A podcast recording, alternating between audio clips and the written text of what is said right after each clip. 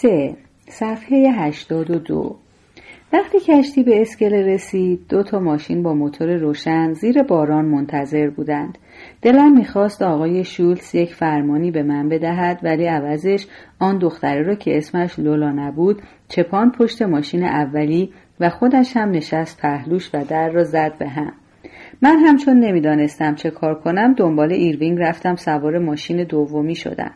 خوشبختانه ماشین از آن صندلی های بازشو داشت ولی از طرف دیگر دیدم دارم به عقب می روم و روم به طرف سه تا از افراد دسته است که با تنه های گندهشان شانه به شانه هم نشسته بودند.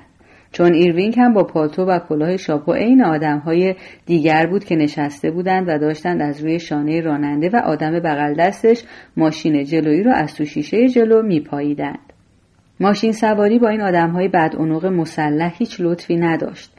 من راستش دلم می‌خواست یک جایی باشم که خود آقای شولتس مرا ببیند یا برای خودم تنها باشم. مثلا تو واگن خط آهن هوایی سوم نشسته باشم و آگهی ها را بخوانم که تو نور چراغها تاریک و روشن می‌شوند و قطار هم از روی خیابانها به آخرهای محله برانکس برود.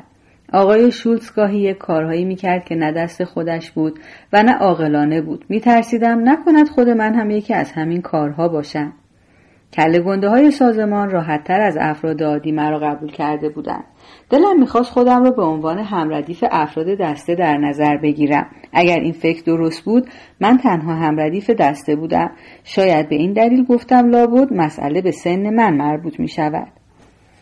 خود آقای شولتس سی و چند سال داشت. آقای برمن از او هم بیشتر داشت. ولی غیر از ایروینگ بیشتر افراد زیر سی سال داشتند. ولی برای آدمی که مقامش خوب باشد و امکان پیشرفت هم داشته باشد و سنش هم مثلا 21 سال بیشتر نباشد یک پسر 15 ساله داخل آدم به حساب نمی آید و دخالتش در جریان کار و کسب اگر دست کم خلاف مسلحت نباشد مسلما اهانت به شعن همه افراد است. یکی از مأمورهای گردن کلفت باشگاه امباسی جیم جولیو بود که بچه خیابان ویکس بود. سر نبش کوچه خودمان برادر کوچکش هم تو کلاس پنجم هم کلاسم بود. اگرچه وقتی من وارد این کلاس شدم سال سومش بود که داشت درجا می‌زد. ولی یکی دوباری که من جیمی را دیدم اصلا آشنایی نداد در صورتی که خوب هم مرا میشناخت. این هفتیرکش ها یک جوری با من رفتار می‌کردند که انگار من یک بچه پرروم یا حتی بچه هم نیستم کوتولم. یا یک دلغک کج و کلم که می‌توانم خودم را از سر راه سگهای هار پادشاه کنار بکشم. هر کی آقای شولتز دوستش داشت می‌توانست زیر بالو زندگی کند. ولی من می‌دانستم که باید خودم را پیش همهشان جا کنم. اگرچه هیچ نمی‌دانستم کی و چه جوری این کار برایم ممکن می شود. نشستن روی یک صندلی بازشو و جمع کردن زانوها از ترس اینکه مبادا به زانوی آنها بخورد آن وضعی نبود که من می‌خواستم. کسی چیزی نگفت ولی از روی منطق عملی اینجور کارها خودم می‌دانستم که شاهد یکی دیگر از آدمکشی های آقای شولتس هستم آن هم خصوصی ترینشان که نقشهش رو دقیق تر از همه کشیده بود حالا آیا این اعتبار مرا به عنوان همکار قابل اعتماد بیشتر می کرد یا جانم را به خطر می انداخت؟ حالا که ساعت دوی بعد از نصف شب سوار ماشین داشتم رو به عقب از خیابان اول رد می شدم پیش خودم می گفتم که از این کار هیچ خوشم نمی آید. بهتر از خودم را کنار بکشم. خیلی خریت کردم که خودم را قاطی این کار کردم. من گول حوس آقای شولتس را خورده بودم. خدایا پاهام جان نداشت. دلم آشوب می‌شد. انگار هنوز تو کشتی بودم. به فکر بو افتادم که شاید هنوز داشت تو دریا فرو می‌رفت. با چشمهای باز و دستهای بالا رفته. تا آنجایی که می‌توانستم فکرم رو درست به کار بیاندازم می‌خواستم بدانم که به سر این لولا خانم چه میآید. چون که او هم شاهد ماجرا بود و همه می‌دانند که آدم کشا دوست ندارند آدم غریبه شاهد کارشان باشد. خیلی تو فکر وضع او در این قضیه بودم و احتیاج داشتم که از او خبری بگیرم. از طرف دیگر نمیبایست روحیم رو ببازم. دختره حتما هنوز زنده است. از وضع روحی خودم خوشم نیامد. از پنجره بیرون را نگاه کردم بلکه ریخت شهر حالم را جا بیاورد. استحکام ساختمان های تیره و رنگ چراغ های راهنمایی که روی خیابان سیاه براق میافتاد شهر همیشه به من خاطر جمعی داده. هر وقت ازش خواستم های بلندم رو به یاد خودم آوردم. اگر من نتوانم به حرکت های غریزی خودم اعتماد کنم پس در آدم های مثل آقای شولتز نیستم. او بدون فکر زیاد عمل می کند من هم باید همینجور عمل کنم. ما آدم نظر کرده هستیم. همانقدر که من به خودم اطمینان دارم باید به او هم داشته باشم.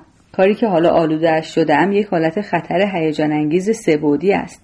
من هم از جانب خودم در خطرم هم از جانب استادم هم از جانب خطری که او را تهدید می کند یعنی کار و کاسبی که همش خطر آدم کشی است. آنور همه اینها هم پلیس است. می کند چهار بود. شیشه پنجره رو کمی کشیدم پایین و هوای تازه شب رو بو کشیدم و خودم را وادادم ماشین ها به طرف شمال شهر می رفتن. خیابان چهارم را تمام کردیم و رفتیم توی تونل و روی خیابانی سر درآوردیم که ترمینال بزرگ مرکزی را دور می زند. بعدش انداختیم توی خیابان پارک همان خیابان پارک راستراسی از برج های تازه هتل والدورف استوریا و کوچه تاووس معروفش هم گذشتیم این هتل مدیر خیلی زبلی دارد به اسم اسکار. شهر حالش رو تو مجله میرور خواندم. عجب نشریه پرمطلبی. بعد پیچیدیم دست چپ تو خیابان پنجاه و نهم و رفتیم رو خط آهن پشت سر یک تراموا که زنگش به گوش من عین زنگ مسابقه مشتنی بود. بعدش چرخ زدیم و لبه پیاده رو نقش پارک مرکزی تو سایه مجسمه ژنرال تکومسه شرمن نگه داشتیم که سوار اسبش تو باران داشت میتاخت و بارانش از فواره حوزچه چند طبقه آنور میدان تو استخر آبنما هم میبارید و ژنرال باید اسبش را از آن استخر میگذران تا برسد به آن زنی که با سبد میوه بالاتر از همه اینها ایستاده بود. البته اگر دنبال میوه بود. من هیچ وقت از مجسمه خوشم نیامده تو شهر نیویورک مجسمه چیز عوضی بی ربطی است. شاید هم دروغ احمقانه بیشتر نیست. محله برانکس هر عیبی داشته باشد تو این محله از این جنرال ها می‌بینی که اسبشان سر دست بلند شده.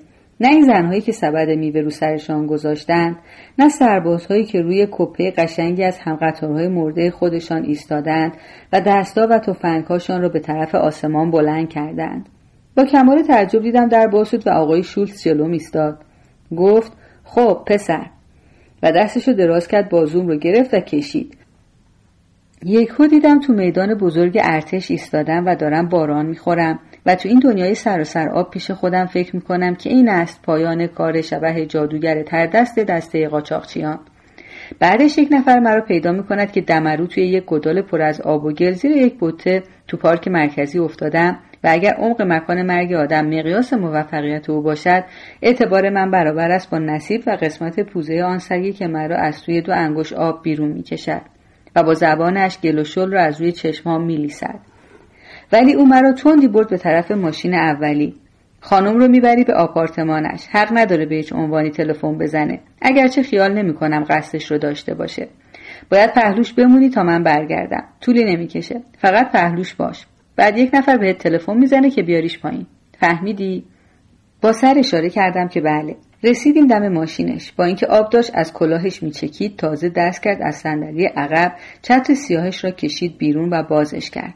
بعد رفت تو ماشین دختره رو آورد بیرون و با چتر داد دست من. لحظه قشنگی بود. سه تایی زیر یک چتر. دختره داشت با یک لبخند ملایم و قایمکی بهش نگاه می‌کرد. او هم یواش لپ دختره را ناز می‌کرد و بهش لبخند می‌زد. بعد پرید تو ماشین و هنوز در را نبسته بود که ماشین با جیغ لاستیک از کنار پیاده رو زد بیرون و ماشین دومی هم دنبالش راه افتاد.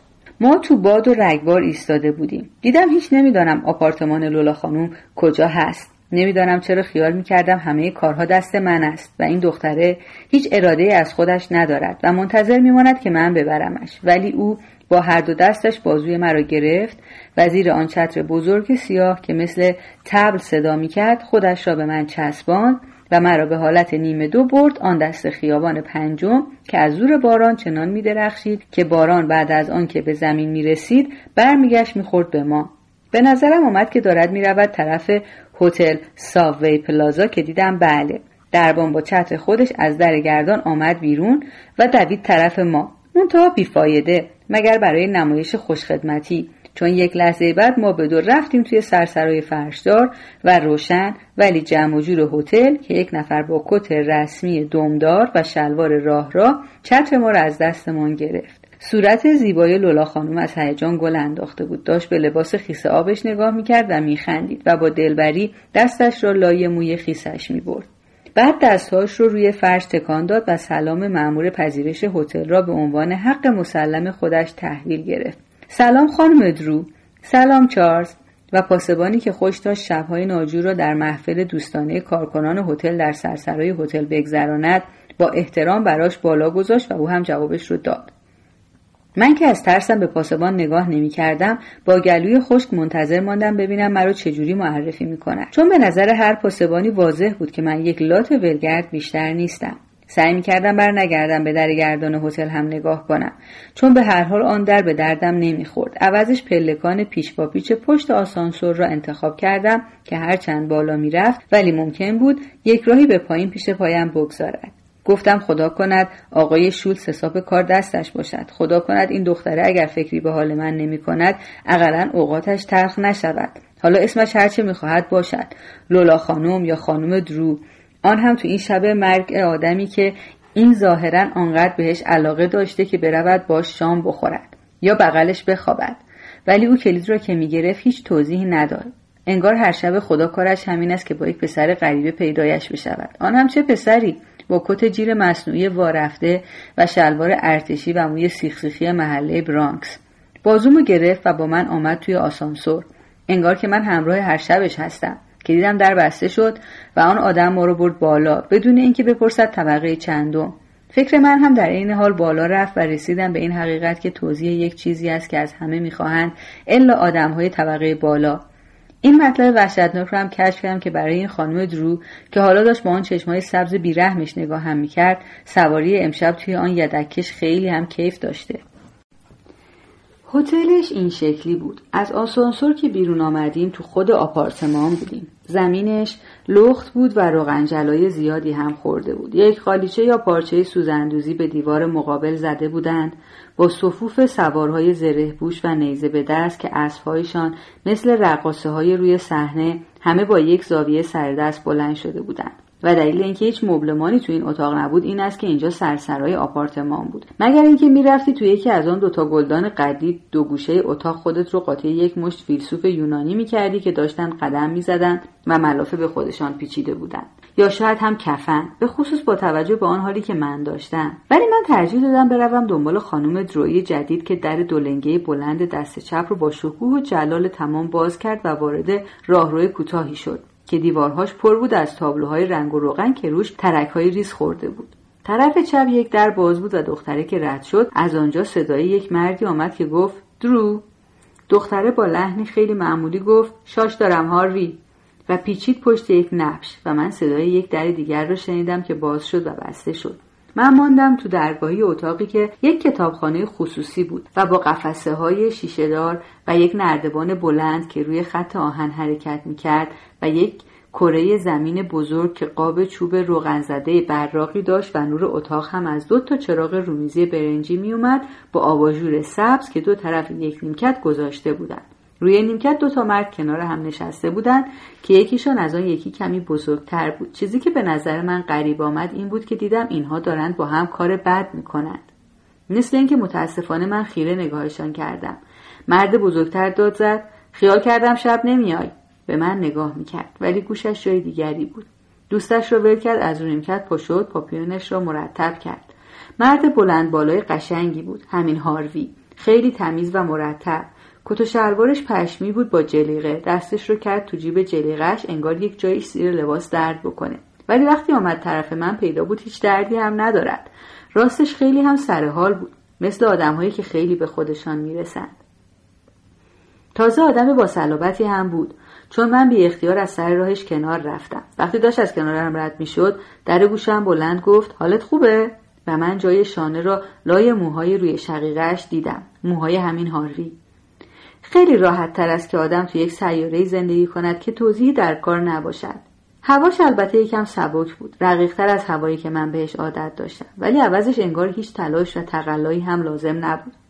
آن یارو که روی نیمکت نشسته بود دستمال زیر سری را با شست و انگشتش از روی پشتی نیمکت برداشت و خودش را پوشاند. سرش را بلند کرد و خندید. یک جوری که یعنی ما با هم شریک جرمیم و من فهمیدم که او هم مثل خود من از طبقه پایین است. در نگاه اول این را نفهمیده بودم. به نظرم آمد که چشمش را ریمل مالیده. چشماش مسلما خیلی سیاه و گشاد بود. موهاشم از وسط فرق داشت و صاف به پایین ریخته بود. شانه های پهن استخانیش را با یک پلوور دانشجویی پوشانده بود که نقش خشتی خاکستری و جگری روشن داشت و آستینهاش به هم گره خورده بود. همه این چیزهای حیرت آور را من از دولت سر آقای شولز دیده بودم.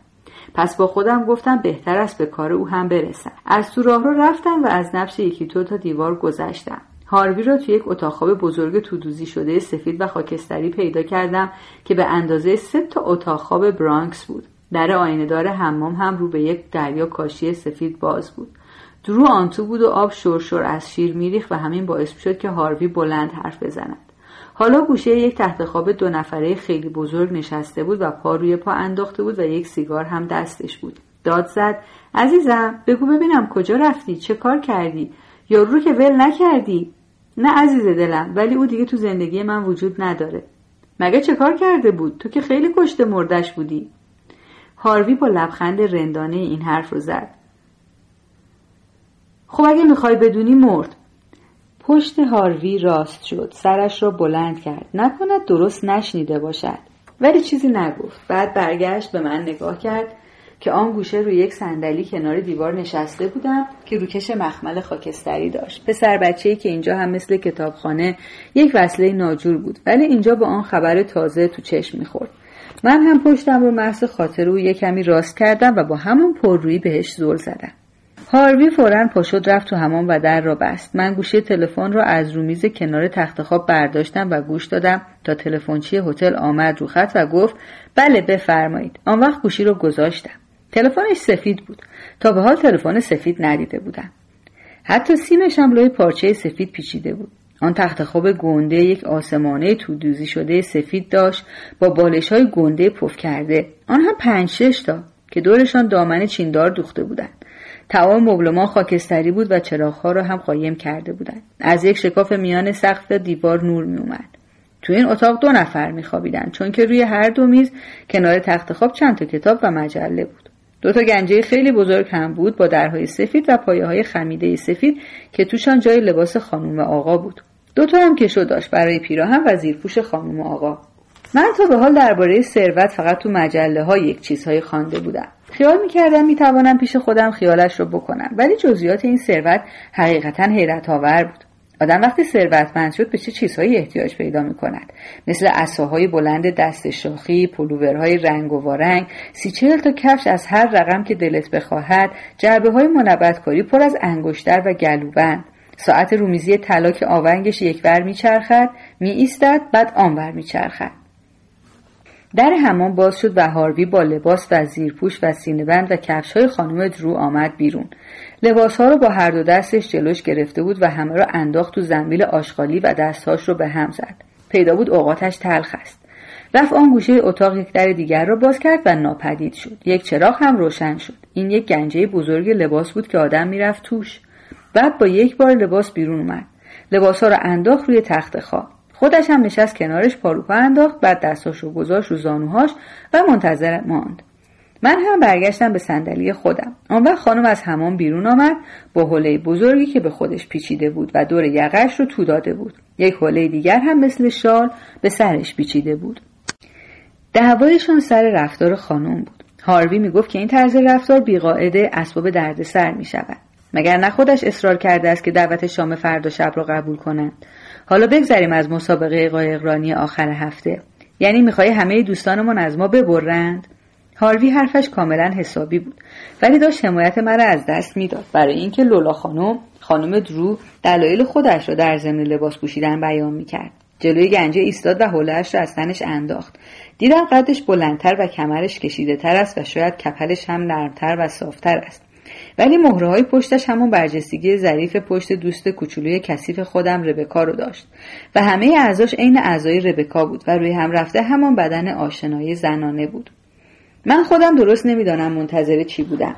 ولی این زن هم یک آدمیزاد بود که حالا گوشت تنش از آب داغ گلی شده بود و بند جوراب قزن قفلیش را انداخت به کمرش و روی این پای باریکش ایستاد آن پاش را آهسته ولی ماهرانه بلند کرد تا جوراب نازکش را بکشد بالا.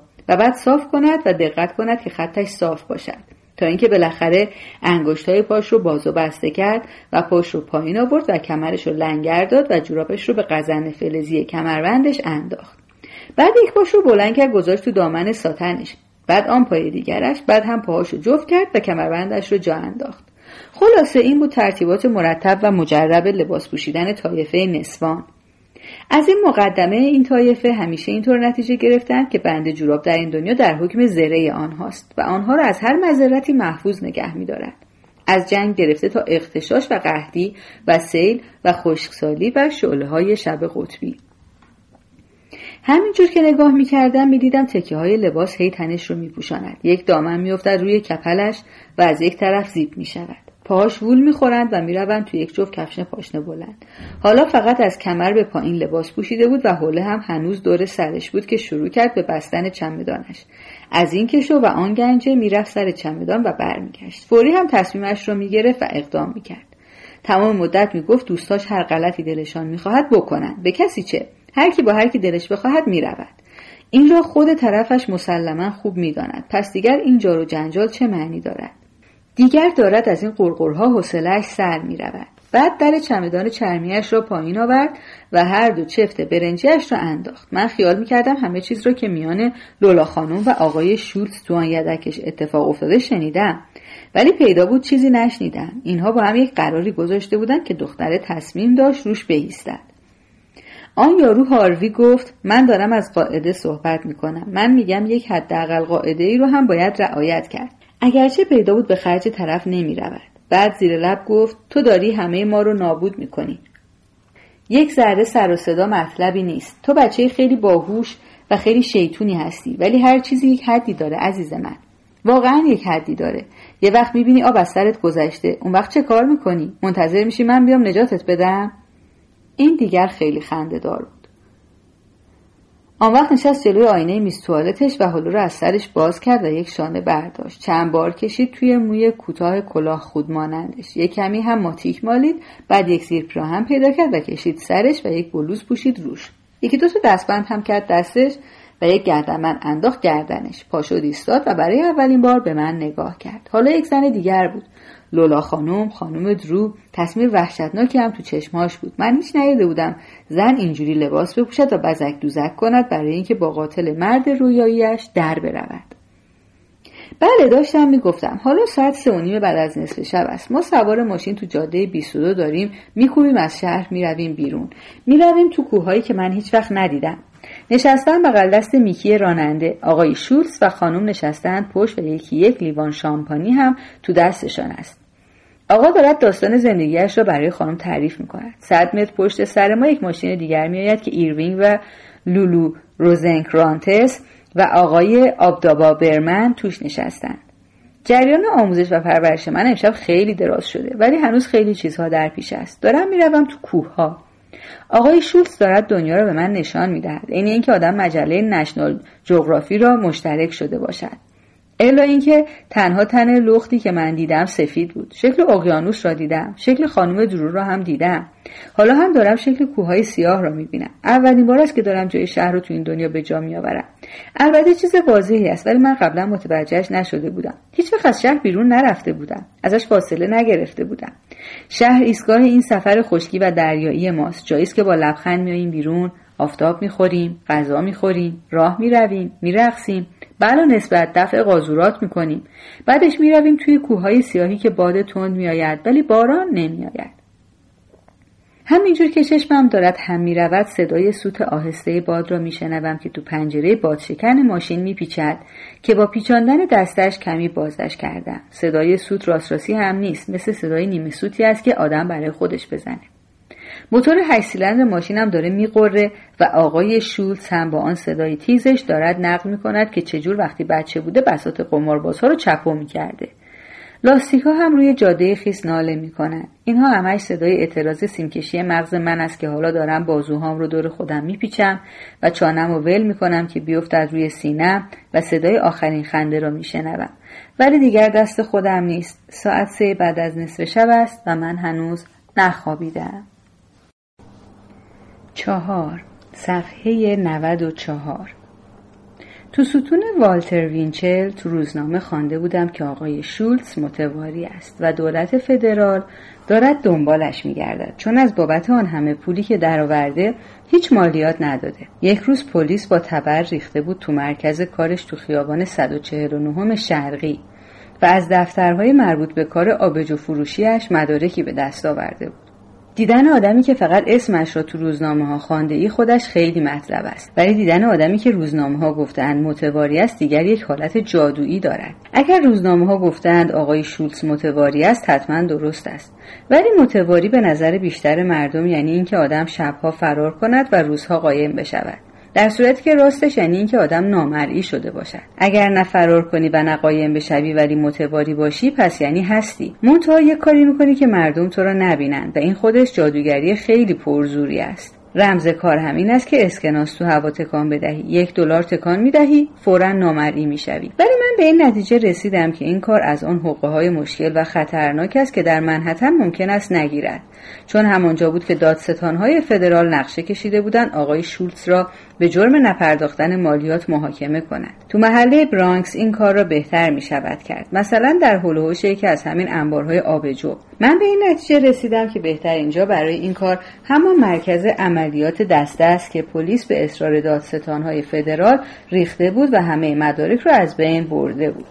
باری به هر جهت یک روز همین پسره بیلی خودش رو بند کرده بود پشت یک اتوبوس برقی تو خیابان وبستر که داشت می‌رفت جنوب طرف خیابان 149 سواری آسانی هم نبود چون دست آدم فقط یک باریکه زه پنجره عقب رو می‌توانست بگیرد که البته وقتی اتوبوس از آن طرف دیگر می‌رفت می‌شد پنجره جلو. یعنی پنجره بزرگی بود و به همین دلیل آدمی که آن پشت آویزان می‌شد باید سرش رو میدوزید که از تو پنجره پیدا نباشد. اگر راننده تو را تو آینه می‌دید می‌توانست یک جوری بزند رو ترمز که ناچار بشوی خودت را بیاندازی. حالا چه پشت سرت ماشین باشد چه نباشد. یک همچین ناکسی بود این راننده. تازه جای انگشت پای آدم روی گلگیر هم به چه باریکی بود. یک جوری که آدم واقعا بیشتر باید با تمام بدنش خودش رو به اتوبوس میچسباند تا با چیز دیگر. پس وقتی اتوبوس نگه می داشت راه درست کار این بود که خودت رو بیاندازی پایین تا دوباره راه بیفتند نه فقط برای اینکه چسبیدن به اتوبوس ایستاده خطرناک بود چون پاسبان می توانست بیاید یا با باتونش بزند به پشتت بلکه دستت هم خسته می‌شد و نمی توانستی تا توقف بعدی خودت رو نگه داری. افتادن از آن بیساب مانده در حال حرکت هم صلاح نبود. مخصوصا تو خیابان وبستر که خیابان صنعتی است و پر است از گاراژ و انبار و کارخانه و کارگاه چوببری که همهشان های درازی هستند و از این کوچه تا آن کوچه کلی راه است و اتوبوس برقی فاصله توقفها را با سرعت می رود و همچنین روی چرخاش این ورانور می شود که پدر صاحب چرخها را در می آورد و آن بالا که شاخش از سیم برق می گیرد جرقه می پرد. تا آن روز چندین بچه از سواری پشت همین اتوبوس ها کشته شده بودند. با وجود این من اینجور اتوبوس سواری را ترجیح می‌دادم. هر چند مثل حالا دو دلار تو جیبم داشته باشم و راحت بتوانم پول بلیتم را بدهم. خلاصه ماشین گنده رو تو بغل گرفتم و رفتم. چند قدم مانده به مقصد پریدم پایین و دویدم. ولی نشانی مرکز عملیات خیابان 149 شرقی را نداشتم. این بود که یکی دو ساعت تو خیابان سرگردان شدم. اول رفتم طرف غرب تا رسیدم به کنکورس. بعد برگشتم طرف شرق. خودم هم نمی‌دانستم تو آن هوای داغ دنبال چه میگردم.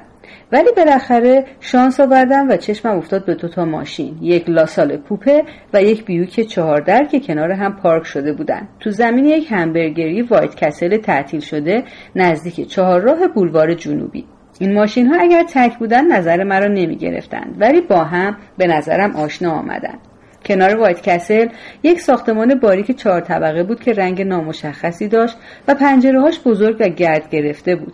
تو که رفتم دیدم بوی شاش و چوب پوسیده میآید. اگر روی دیوارش جدول راهنمایی بود من ندیدم. خوشحال شدم. با شدم رفتم آن دست خیابان لب پیاده رو وسط دو تا کامیون پارک شده نشستم ببینم چه می‌بینم. خیلی هم جالب بود. نزدیک ظهر بود گمانم. آفتاب رو سیمهای پایینی برق می درخشید و دود اگزوز کامیون ها مثل گل سفید بیرون می‌زد و هوای داغ روی آسفالت می و کف خیابان زیر پاشنه کفش من فرو می‌رفت. و جاش مثل هلال ماه باقی میماند. طوری که یک کارگاه حسابی می‌توانست نشان بدهد که اینجاست که آن پسره نشسته بوده. درست همینجا که پاشنه کفشش رو تو زمین فرو کرده از روی مقدار فرو رفتگیش می‌توانم بگویم که ظهر بوده. هر از چند دقیقه یک نفر میآمد. بیشترشان با پیرهن می‌رفتند توی آن ساختمان. یک نفر سر نبش از اتوبوس پیاده شد. یک نفر از یک ماشین درآمد که کنار پیاده رو منتظر ماند و موتورش هم روشن بود. یک نفر هم با یک تاکسی زرد آمد ولی همهشان عجله داشتند و قیافهشان هم نگران بود. چه سفید چه سیاه. بعضی تونتون راه می‌رفتند بعضی میدویدند. یکی هم میشلید. ولی مطلب این است که همهشان وقتی می‌رفتند تو یک پاکت کاغذ سیمانی دستشان بود و وقتی بیرون می آمدند چیزی دستشان نبود. حالا لابد خیال می‌کنید پیدا کردن یکی از این پاکت های کاغذ سیمانی رو پیاده رو یا توی کوچه یا توی یک بشکه آشغالی کار آسانی است. ولی نمی‌دانم چرا این کار تو خیابان 149 اصلا آسان نبود. برای گیر آوردن یک همچین پاکتی من ناچار شدم یک بقالی پیدا کنم بروم توش پول خرج کنم و یک چیزی بخرم. آن وقت در پاکت رو مثل آن آدم ها لوله کردم و بستم. دو سه بار خود پاکت رو هم تا زدم برای اینکه چروکیده بشود. آن وقت نفس عمیقی کشیدم. و با اینکه فقط یک کوچه آنورتر بودم برای اینکه توی آن حال بروم مثل همان آدم ها شروع کردم به دویدن تا خوب عرقم درآمد و در را هل دادم. رفتم تو آن شاشدانی تاریک که اسمش سرسرای ساختمان بود و پلکان چوبی رو گرفتم رفتم بالا. چه پلکانی؟ که اگر یک سوس کم روش راه می‌رفت صداش در میآمد.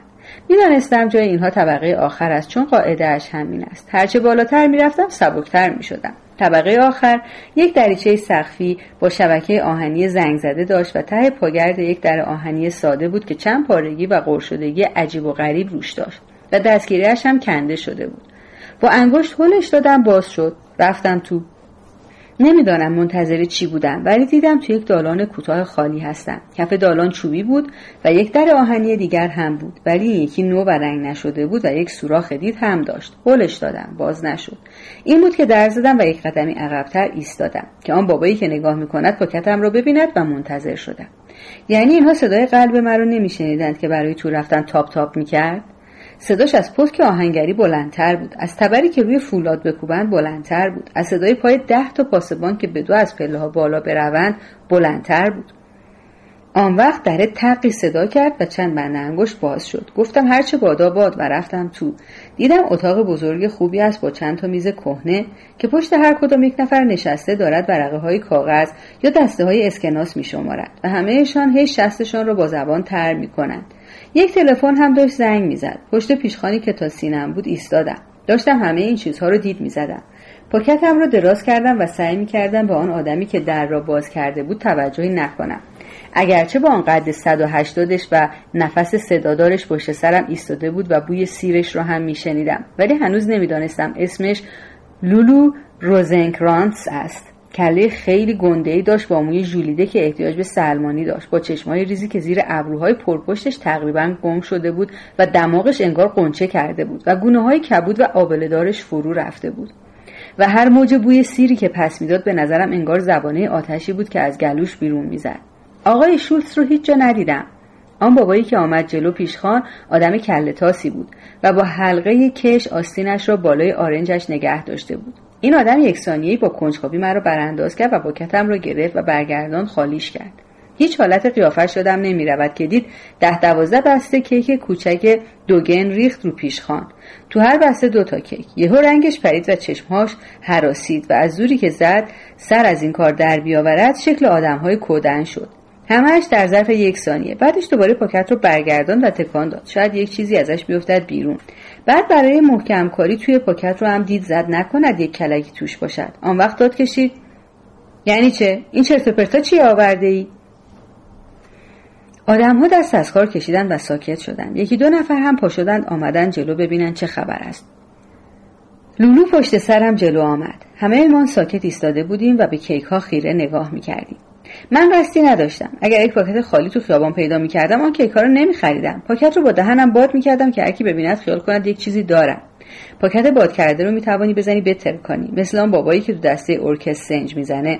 گلوی پاکت رو با یک دستت می‌گیری با دست دیگر میکوبی تهش. حالا فرض می‌کنیم من این کار رو می‌کردم. یعنی پاکت رو تو روی این بابا میترکاندم چون از بچه ولو هر کاری بگویی برمیآید. خب کارم تمام بود. در دوازده نفر از جا میپریدن و لولو با مشت میکوبید تو سرم. بعد هم که میافتادم زمین پاش رو میگذاشت پشتم که جم نخورم و یه گلوله پس کلم خالی می‌کرد. این را حالا می‌دانم. پیش این آدم ها هیچ صلاح نیست صداهای گنده ناگهانی در بیاوری چون لازم بود برای خاطر پاکتش یک چیزی بخرم آن کیک های شکلاتی خامهدار رو انتخاب کردم که خودم دوست دارم. گفتم شاید وزنش مثل همون دسته های بلیت لاتاری یا اسکناس باشد که دورش حلقه کش میاندازند. ها رو دو دستی از قفسه نان برداشتم بردم انداختم رو پیشخانه بقاله. هیچ فکرش رو هم نکردم. پولش رو دادم و راهم رو تو خیابان گرفتم آمدم از پله ها رفتم بالا با کیک از اون در آهنی گذشتم. زیر چشم یکی از خونخوارترین هفتیرکش های نیویورک بردم تو مرکز قاچاق لاتاری آقای شولز. کارم نقص نداشت. درست مثل وقتی که آن پرتغال و سنگ و دو تا توپ لاستیکی و تخم مرغ رو با آن مهارت مثل فواره از روی نرده انداختم تو گودال خط متروی مرکزی نیویورک. این دفعه هم کارم گرفت. نخورد نداشت.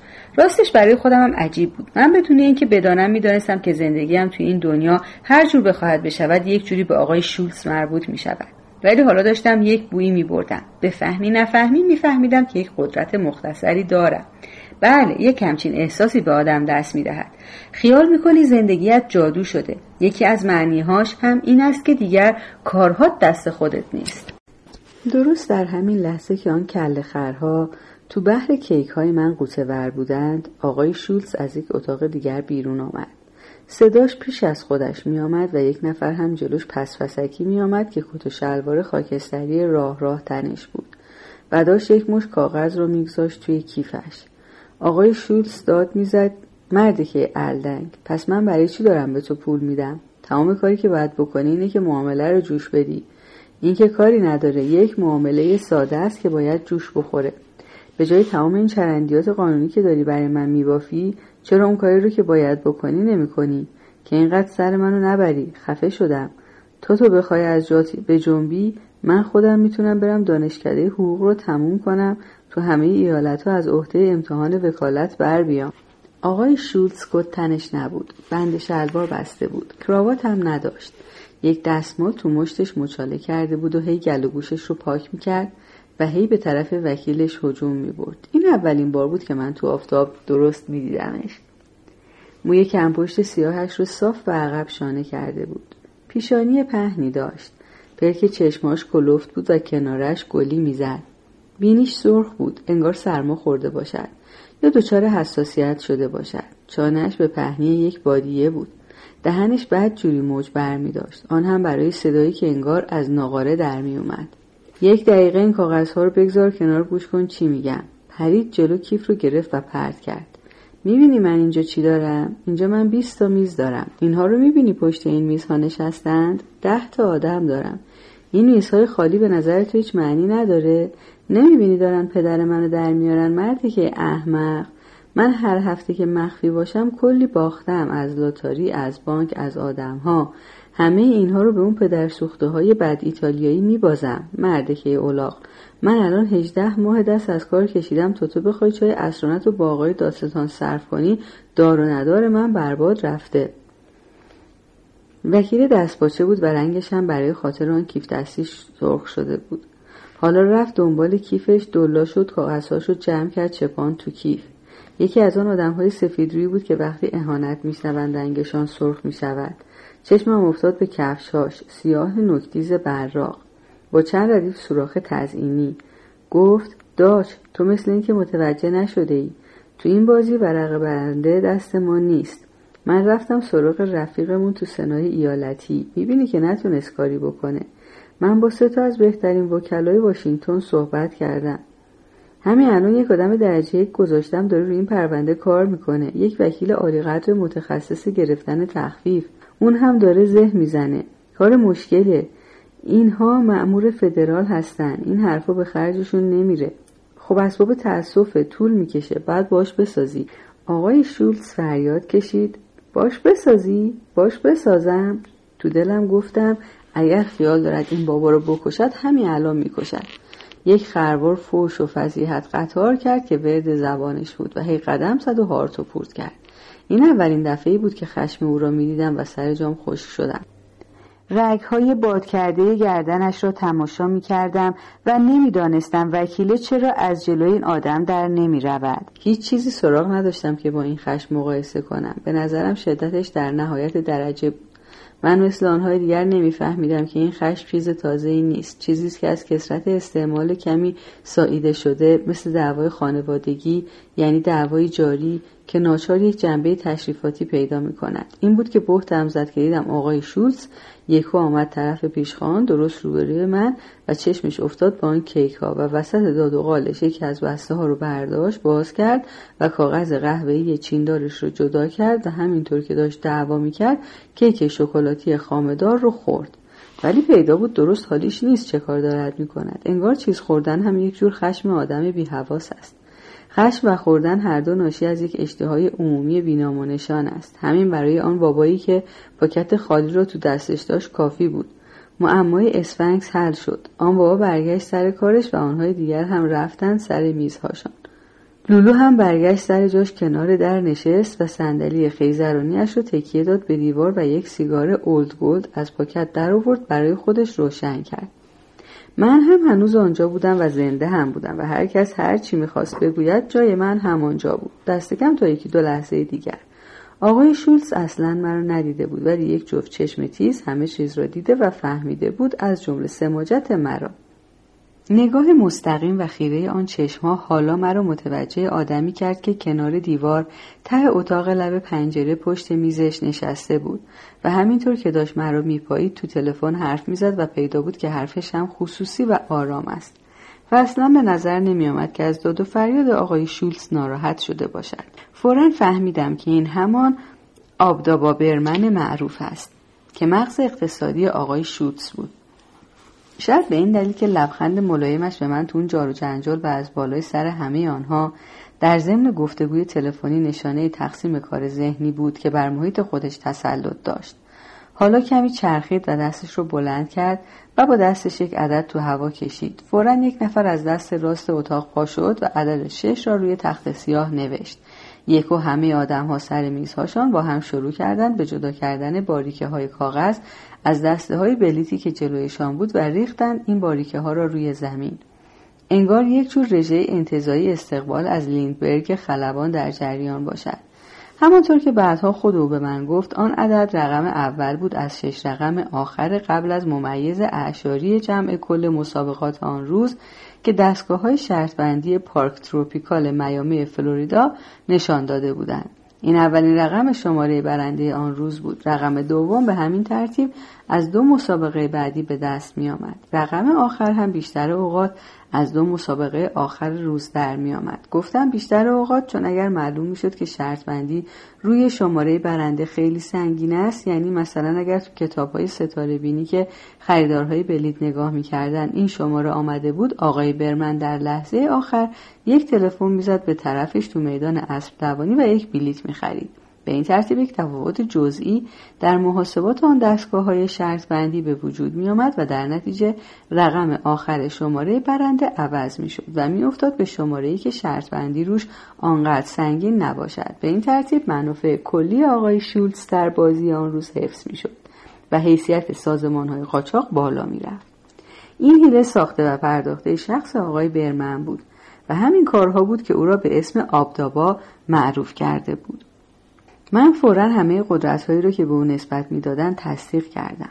علتش هم همون طرز عدد نوشتنش تو هوا بود. تو اون همه سر و صدا و داد و قال به طوری که روی تخت سیاه به خوبی دیده شود. وقتی تلفنش رو تمام کرد و از پشت میزش پا شد قدش فقط کمی بلندتر شد. لباس دوبل زرد رنگی تنش بود و یک کلاه حسیری پاناما هم سرش گذاشته بود که عقب زده بود و دکمه های کتش باز بود و یقش یک جوری آویزان بود که به نظرم آمد بعد قوز داشته باشد.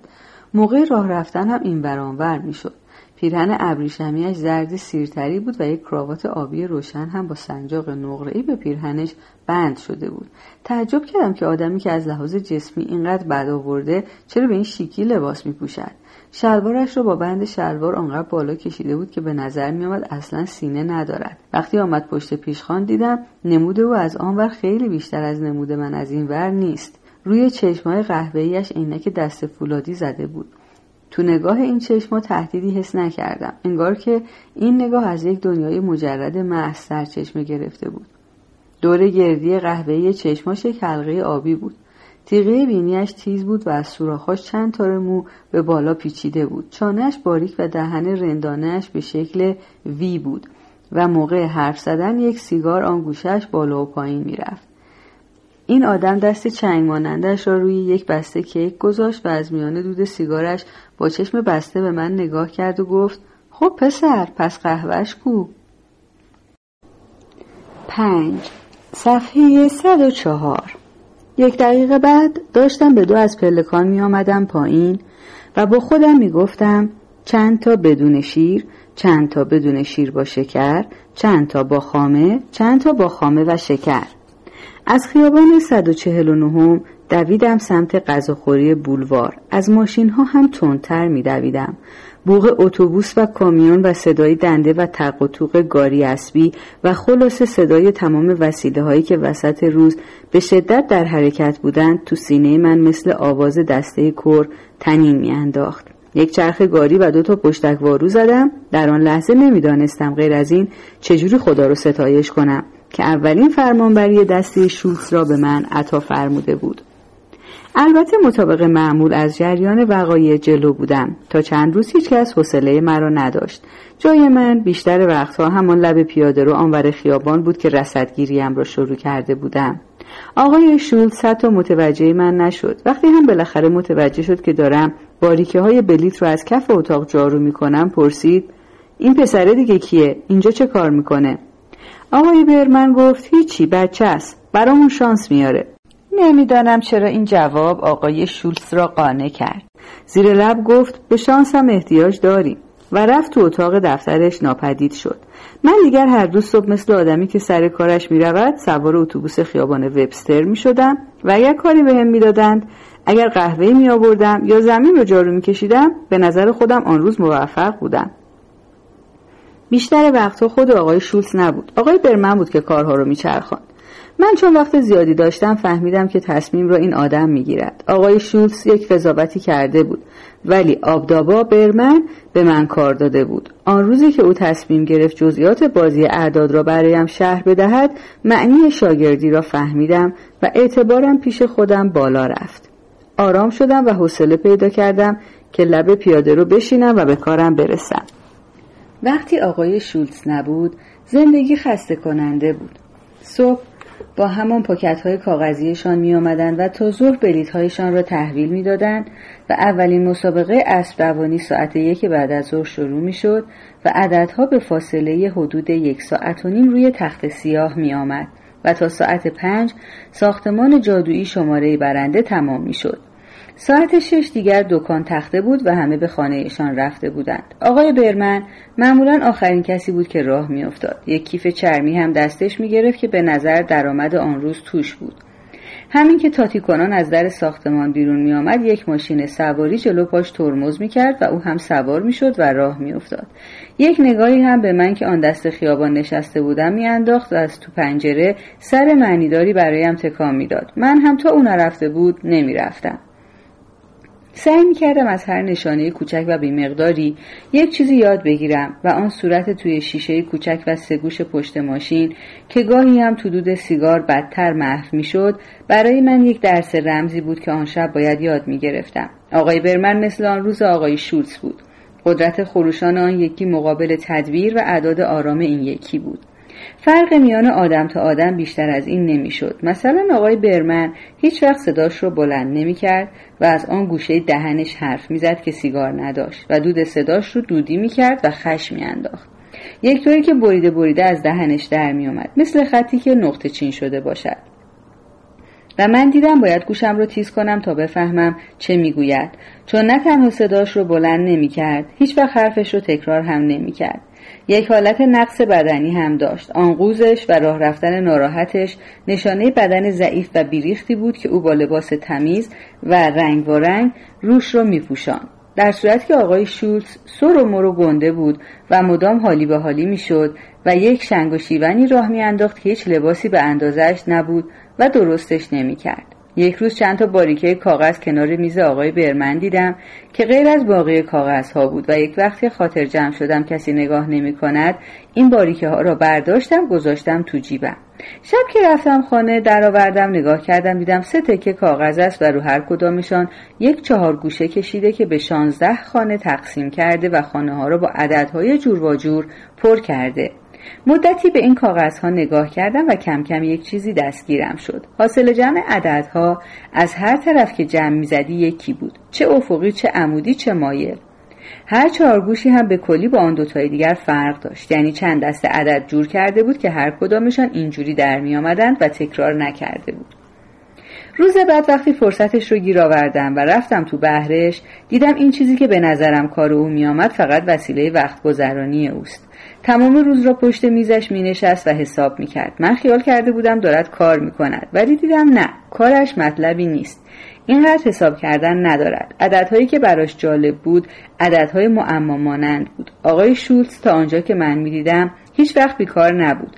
درباره هیچ چیزی غیر از کارش نمی‌توانست فکر کند. ولی دیدم آبدابا برمن با عدد زندگی می کند و خواب عدد می بیند دست خودش هم نبود. در مقابل عددهاش و کارهایی که اینها براش می‌کردند همانقدر بی اختیار بود که آقای شولز در مقابل هدفش. در تمام مدت هفته اولی که من آنجا میپلکیدم آقای برمن یک بار هم از من نپرسید اسمت چیه یا خانه از کجاست یا چند سال داری؟ هیچ ابدا. من البته آماده بودم که دروغ بگویم ولی لازم نشد. هر وقت با من حرف می‌زد مرا صدا می‌کرد پسر. یک روز بعد از ظهر گفت آهای پسر سال چند ماه داره؟ گفتم دوازده ماه. خب حالا فرض می‌کنیم رو هر ماهی شمارهش رو بذاریم. مثلا ژانویه ماه یک. همینجور تا آخر. فهمیدی؟ گفتم فهمیدم. خب حالا روز تولدت رو به من نگو. شماره ماهش رو بگیر شماره ماه بعد رو بهش اضافه کن. کردی؟ داشتم خیلی هم کیف می‌کردم که دارد با من حرف می‌زند. خب حالا حاصل جمعش رو ضرب در پنج کن. کردی؟ یک لحظه فکر کردم بعدش گفتم کردم. خب حالا ضرب در ده کن و شماره روز تولدت رو به حاصلش اضافه کن. کردی؟ گفتم بله کردم. حالا اون عددی رو که به دست آوردی به من بگو. گفتم 959 گفت خب متشکرم که گفتی روز تولدت نهم سپتامبره. البته درست بود. و از زور ستایش نیشم باز شد. ولی ادامه داد حالا بهت میگم چقدر پول خورد تو جیبت داری. اگر درست گفتم من برندم باشه؟ اگر درست نگفتم همونقدر می‌ذارم روش پولت میشه دو برابر. باشه؟ برگرد پولت رو بشمر ولی من نبینم. گفتم لازم نیست بشمرم می‌دونم چقدر دارم. خب رقمش رو تو ذهن خودت دو برابر کن. کردی؟ کردم. پولم 27 سنت بود. شد 54 خب سه بهش اضافه کن. کردی؟ 57 خب حالا ضربش کن در پنج. کردی؟ 285 خب شش رو ازش کم کن. کردی؟ حالا باقی مانده رو به من بگو. گفتم 279 خب 27 سنتی باختی. درسته؟ درست بود. با ستایی سر تکان دادم و لبخند زدم. اگرچه به زور آمد و لبخندم دروغی درآمد. 27 سنتم رو دادم. شاید پیش خودم امید داشتم که پولم رو پس بدهد. ولی دیدم گذاشت تو جیبش و برگشت طرف میزش و مرا با جارویی که دستم بود تنها گذاشت. آن وقت فهمیدم برای آدمی که یک همچین ذهنی داشته باشد اگر بخواهد بداند که تولد من چه روزی است یا چقدر پول تو جیبم دارم راهش همین است. حالا اگر نشانی خانه ما رو بخواهد چی؟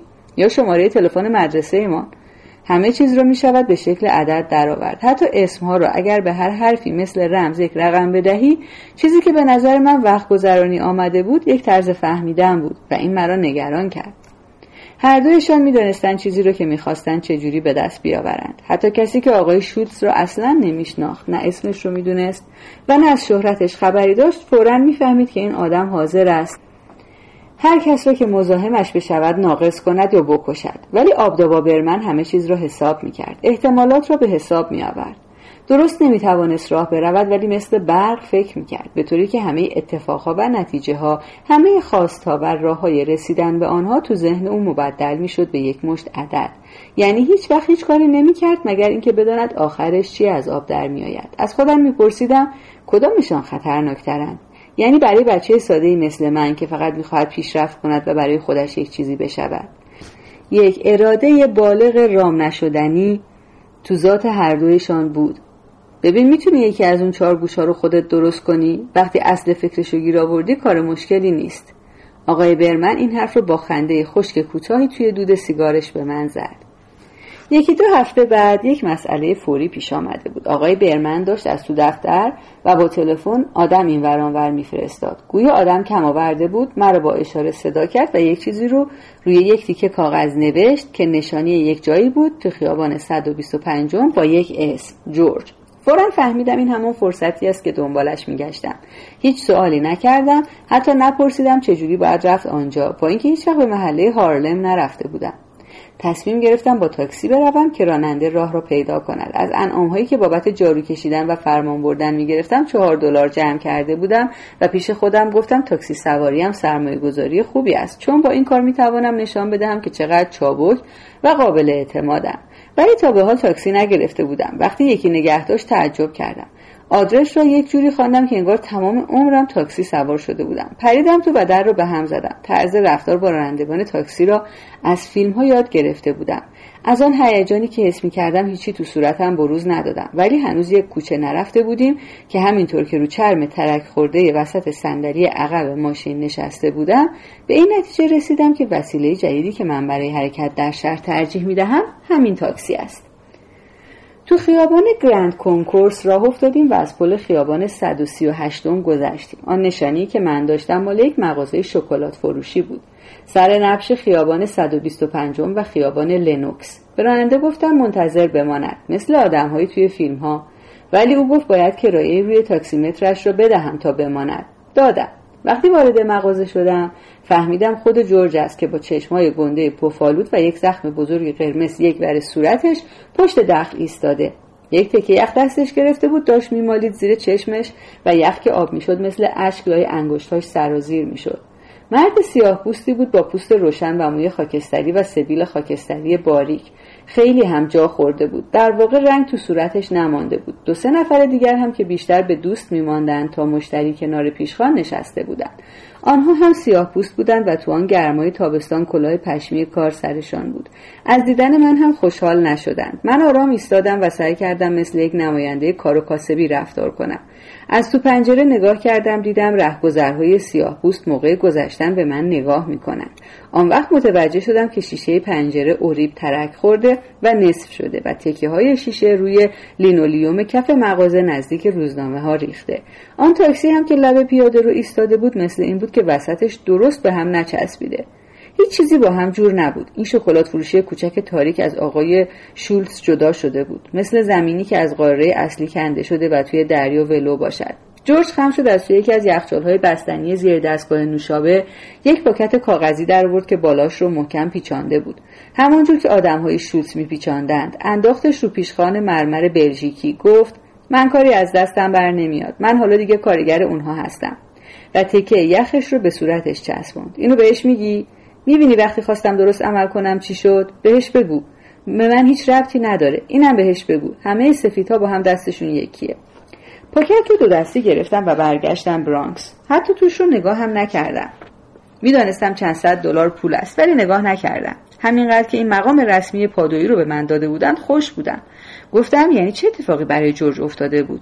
ولی آنقدر برام مهم نبود. خوشحال بودم که کار رو بدون معطلی و بدون اینکه بترسم انجام دادم و جورج هم ازم نپرسید کی هستی چه کاره ای با آنکه آنقدر عصبانی بود حرف ناجوری به من نزد. با من مثل یکی از آدمهای آقای شولتز رفتار کرد مثل آدم حرفه‌ای آدمی که صورتش در برابر درد یا بدبختی هیچ تأثری نشان نمی‌دهد آمده از پولی را بگیرد و با پول هم برمیگردد. همین. حالا که دارد طلاق و طلوق از رو پل رودخانه هارلم میگذرد قلبش از زور خوشی و زیبایی زندگیش تاپ تاپ می کند و رودخانه هم با بار فضولات صنعتیش جریان دارد و شعله جوشکاری کارگاه های کنار رودخانه مثل جرقه در این هوای صبح ژوئیه می درخشد.